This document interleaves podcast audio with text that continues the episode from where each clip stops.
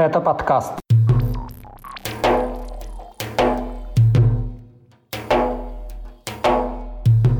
Перевод кадыровцев в так называемую ДНР, попытка Кремля разорвать отношения главы Чечни и владельца ЧВК «Вагнер», атаки беспилотников на Кубани и отказ в возбуждении уголовного дела о похищении гея из Чечни. Об этом и не только в 134-м выпуске подкаста «Кавказ. Реалии». Главные новости этой недели на Северном Кавказе вам расскажу я, Катя Филиппович. Привет! Ставьте лайк, и мы начинаем. Глава Чечни Рамзан Кадыров заявил о передислокации чеченских подразделений на территорию сепаратистской так называемой ДНР. До этого момента кадыровцы размещались преимущественно в так называемой ЛНР. При этом о желании Кадырова упрочить свое влияние в соседней сепаратистской республике ранее заявляли эксперты Украинского центра национального сопротивления – по словам помощника главы Чечни и командира спецназа Ахмат Аптиалаудинова, чеченские подразделения перевели в направлении украинского города Маринка. Алаудинов анонсировал подготовку к штурму в сепаратистской ДНР и оккупированных российскими войсками Херсонской и Запорожской областях Украины. Задачей тут, по его словам, якобы стоит захват, цитата, целого ряда населенных пунктов, каких именно, неизвестно. В Минобороны России, в свою очередь, заявили, что отряд специального назначения уже ведет некие, цитата, «успешные наступательные действия на Маринском тактическом направлении», конец цитаты. Других сведений, подтверждающих это, нет. О том, что может означать передислокация, нашему подкасту рассказал эксперт Киевского центра гражданских свобод, политолог Михаил Савва. Передислокация чеченских подразделений на территорию Донецкой области, которая идет сейчас, является продолжением многомесячной стратегии, которая состоит в следующем. Еще до начала широкомасштабной агрессии России Кадырову за военную поддержку этих действий была обещана часть оккупированной территории Украины. Обещана в прямом смысле как территория, где э, люди Кадырова получат возможность грабить, получат возможность мародерствовать, э, забирать бизнес у местных предпринимателей, получать землю и так далее. То есть это стратегия выхода нынешнего чеченского режима за экономические границы Чеченской Республики.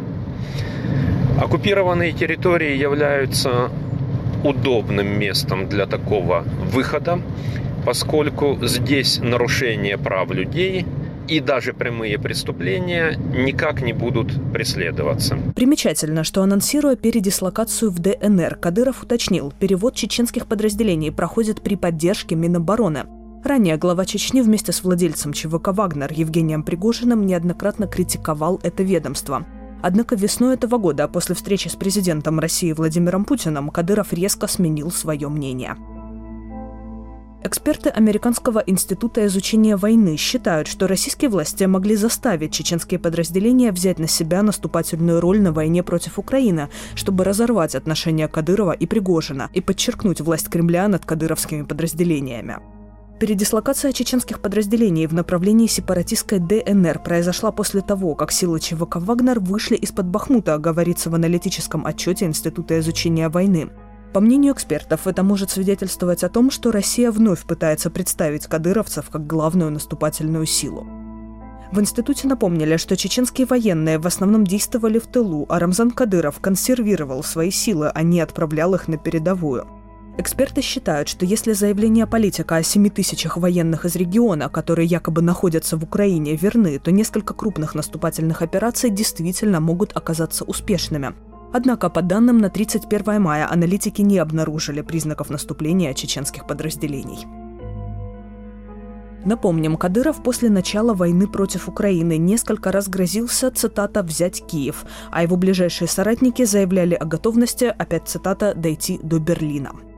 При этом российские военные еще в конце марта 2022 года отступили из Киевской области. Это стало следствием сопротивления украинской армии. В ночь с 30 на 31 мая беспилотники атаковали Афипский и Ильинский нефтеперерабатывающие заводы. Эта атака на нефтезаводы Кубани стала четвертой за месяц. Факт атаки дронов на Афипском заводе подтвердил глава Краснодарского края Вениамин Кондратьев. По его словам, на заводе загорелась одна из установок по перегонке мазута. Огонь распространился более чем на 100 квадратных метров, пожар был потушен. По официальным данным, никто не пострадал. При этом телеграм-каналы со ссылкой на неназванные источники также сообщали, что той же ночью беспилотники атаковали Ильинский нефтеперерабатывающий завод. Дрон якобы упал на территории завода, но не сдетонировал, никаких разрушений нет. По версии телеграм-канала «База», дрон взорвался, но пожара потом не последовало. Напомним, Ильинский нефтеперерабатывающий завод впервые был атакован беспилотниками в ночь на 4 мая. В загоревшемся резервуаре находилось дизельное топливо, а еще один стоящий рядом резервуар получил повреждения. Утром 5 мая на заводе снова произошел пожар, и снова после атаки дрона. Эту версию подтвердили два неназванных источника телеграм-канала «Шот» и анонимный собеседник государственного агентства ТАСС. В третий раз завод был атакован в ночь на 28 мая. Еще одна атака произошла 26 мая. Тогда в центре Краснодара прогремел взрыв, в результате которого было частично повреждено офисное здание и выбиты окна в многоквартирном доме. По сообщениям властей, на месте был обнаружен мотор от беспилотного летательного аппарата, который мог атаковать здание. О жертвах не сообщается, местный оперативный штаб назвал взрыв, цитата, «хлопком». Это происшествие с беспилотником стало первым в Краснодаре с начала войны против Украины. От столицы Кубани до ближайшей точки фронта примерно 330 километров. Скачивайте приложение «Кавказ Реалии», чтобы оставаться на связи в условиях военной цензуры в России. Ссылки на приложение вы найдете в описании к этому выпуску подкаста. Киеве прошла конференция, посвященная 105-летию провозглашения независимости Горской республики. Одним из основных вопросов стало обсуждение геноцида черкесского народа и необходимость признания его Украиной. Организатором выступил Центр стратегических коммуникаций и информационной безопасности в Украине. В обсуждении участвовали представители черкесских общественных организаций в США и Турции. Также на конференцию приехали делегаты от чеченского и дагестанского народов. Среди них глава правительства Ичкерии за рубежом Ахмед Закаев.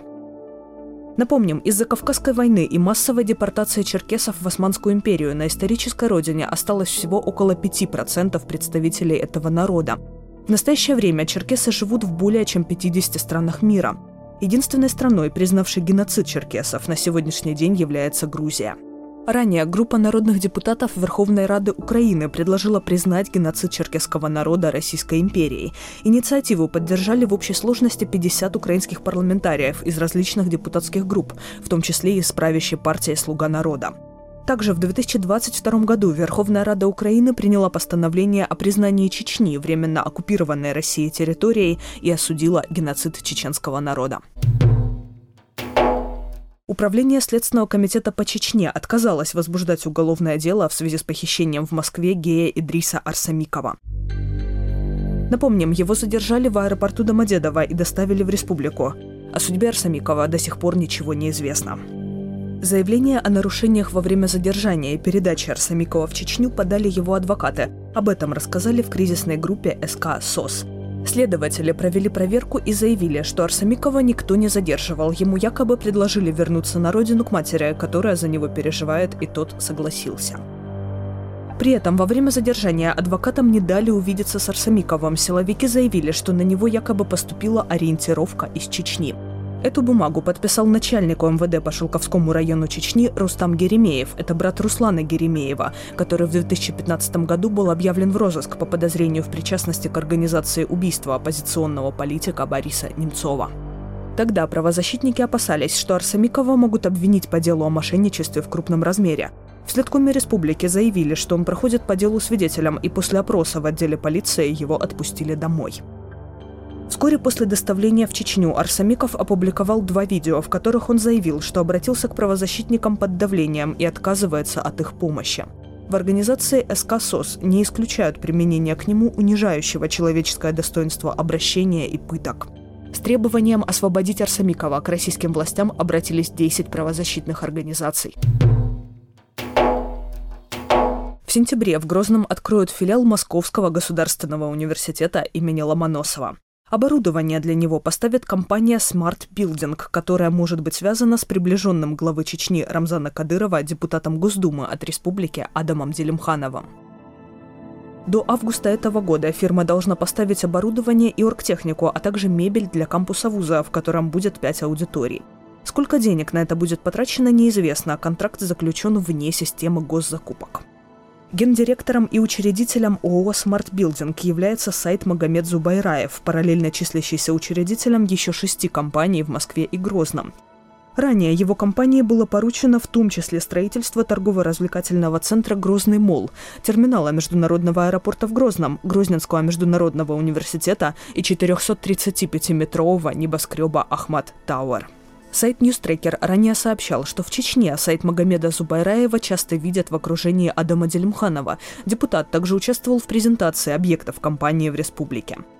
Закупки для филиала МГУ в Грозном нашему подкасту прокомментировал антикоррупционный юрист Григорий Машанов. Записывают обычно на родственников, на супругов, на детей. То есть, в общем, есть какие-то аффилированные лица. То есть то, что вот именно абсолютно вот какие-то неизвестные люди, я вот э, такое видел э, только в Чечне. Ну, не знаю, может быть, на Кавказе где-то еще такое есть. Даже вот в Дагестане то, что видел, это все-таки родственники, братья, сватья, там из одного клана, вот, а вот э, в Чечне там прям действительно вот какие-то прям вот совсем неизвестные люди, какие-то фирмы, которые созданы два месяца назад. Это были главные новости Северного Кавказа за неделю. Подписывайтесь на нас там, где вы слушали этот выпуск, и ставьте ему лайки. Это поможет узнать о нашем подкасте большему числу людей. Этот выпуск для вас провела я, Катя Филиппович. Пока.